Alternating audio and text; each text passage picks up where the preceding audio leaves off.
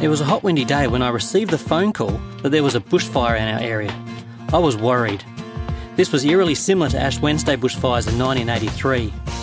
Initially, I thought the fire was going to miss us, but it was much bigger and moving much faster than anyone thought. We were in trouble. I'm Richard Fox, and this is Messages of Hope. Today, I'm sharing how bushfires affected my family and the community we grew up in.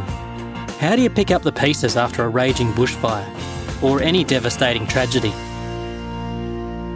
I just started working in the office when my parents rang. They told me there's a bushfire near the family farm.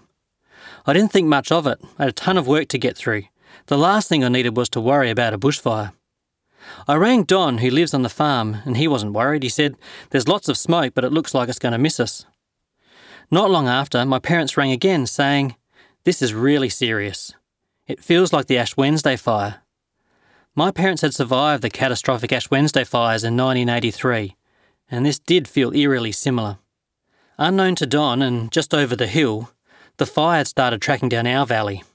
We were in its firing line. I immediately rang Don again, who wasn't sure what to do. The firefighters had told him it was too late to leave, and they'd got off to fight the fire front. All he could do was turn on every sprinkler, close up the house, and hope. I was on the phone to Don when the fire hit. His last words before the phone cut out were, The fire's coming over the hill, and the bushes out the front have just gone up. I have to go. The next hour was one of the longest hours of my life. Was Don okay? Did he survive? All I could do was stop work and start praying. Dear God, please save Don. Have mercy, Lord, have mercy. I wasn't worried about the house or the old hay shed out the back. I just kept praying for Don. It's times like these that we realise that life is far more important than things. It certainly gave me a renewed perspective. I was worried about Don. Had he survived?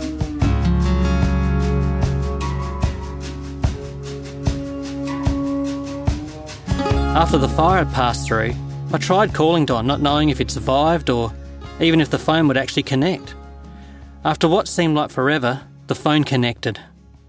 I breathed a huge sigh of relief as Don answered the phone. Hello. And then he said, I thought I was gone. I thought, well, this is it. We both took a deep breath and realised what a miracle it was that Don was still with us.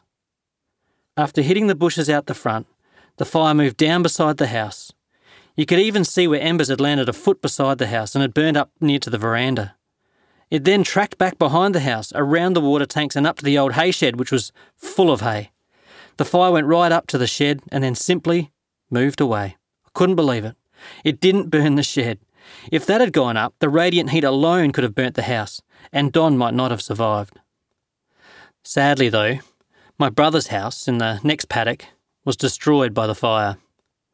The fire roared up the gully and hit the house with such force that it knocked the roof off and sent bricks flying 30 metres away. Thankfully, no one was home. But I still recall the phone call I made to tell him that his house had been destroyed. We were gutted. The fires were random and devastating. It burnt one house but left the other. Even a fireproof house was destroyed while an old cottage in the scrub survived. The fires didn't discriminate, and trying to make sense of it's not easy. So, where do you go to start making sense of all the loss? Do you blame someone? But does that actually make it better? Do you look for what could have been done differently? But that doesn't change what happened. And why were some properties burnt and others not? Going through a disaster like this made me realise how small we actually are that the size of a bushfire could bring so much destruction so quickly and so randomly and so out of control that it made me think of what's really important and where is God in times like these. It made me think of one of my favourite Bible verses. It goes, Can anything separate us from the love of Christ? Can trouble, suffering, hard times, hunger, nakedness, or danger and death? And I'm sure that nothing can separate us from God's love. Through such devastation, God is with us. He loves us and has promised to always be here for us. Sometimes it's hard to see, but He is caring for us. We can trust in Him to help and reassure us, even in times of disaster. This was even more real for me as I drove around the area in the weeks after the fire. I listened to lots of heartbreaking stories from neighbours and amazing stories of survival.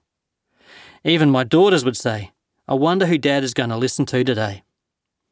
Initially, people were in shock, but as the days and weeks went by, the reality that this wasn't just a bad dream started settling in. The hurt was lasting long after the fires. There was so much heartbreak, but also so much community support. So many people helped out on the farms. There were groups of people helping put fences up, clearing burnt trees, and trying to sort through all the burnt out houses. The local churches had started making and sharing meals. They'd visit with a meal and ask the owner if they were okay. Often the owner would say they're fine and that there were people worse off than them. But after a few more questions and giving them the time to talk, conversations about what had happened would last for hours. Visiting people and giving them the time to talk helped comfort us all. Even though we couldn't do much to take away the pain, the fact that someone cares was just what we needed. It's not easy to talk about what happened, and there are people worse off. But having the opportunity to talk with someone about what happened helped work through it in our minds. Comforting each other is sometimes the best gift we can give. It's a gift that God gives to us. God is here to comfort us in our grief and sadness. He does this through the comfort we share with others. Even when we feel like we've got nothing more to give, He gives us the comfort to share. He does this through the gift of His Son, Jesus Christ, who knows what it's like to suffer and is here for us to lean on.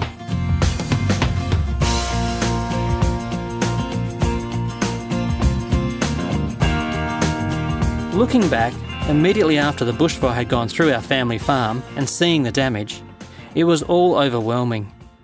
Seeing the blackness and destruction, I didn't know where to start. The air smelled of smoke, everything looked black, like a child had coloured it all in with charcoal. The wind in the trees was a dry rustle, like someone shuffling through fallen leaves. It was a harsh sound in a landscape that was otherwise silent, because what used to be a constant chatter of birds was now eerily absent of them. And then, only a month after the fire, we started to notice new growth. The trees had started sprouting leaves from their trunks and branches. Birds had returned, and the farm was showing signs of recovery. It was amazing to see it heal. It was the hope we needed. It was God's gift of new life. And people were recovering too. The fires had taken their toll emotionally. But there were signs of healing. People in the community had rallied together, and there was a renewed sense of community. New connections and friendships had been made. People had discovered they loved to help out, and people were realizing they also needed help. The comfort God gives us through Jesus Christ was being shared.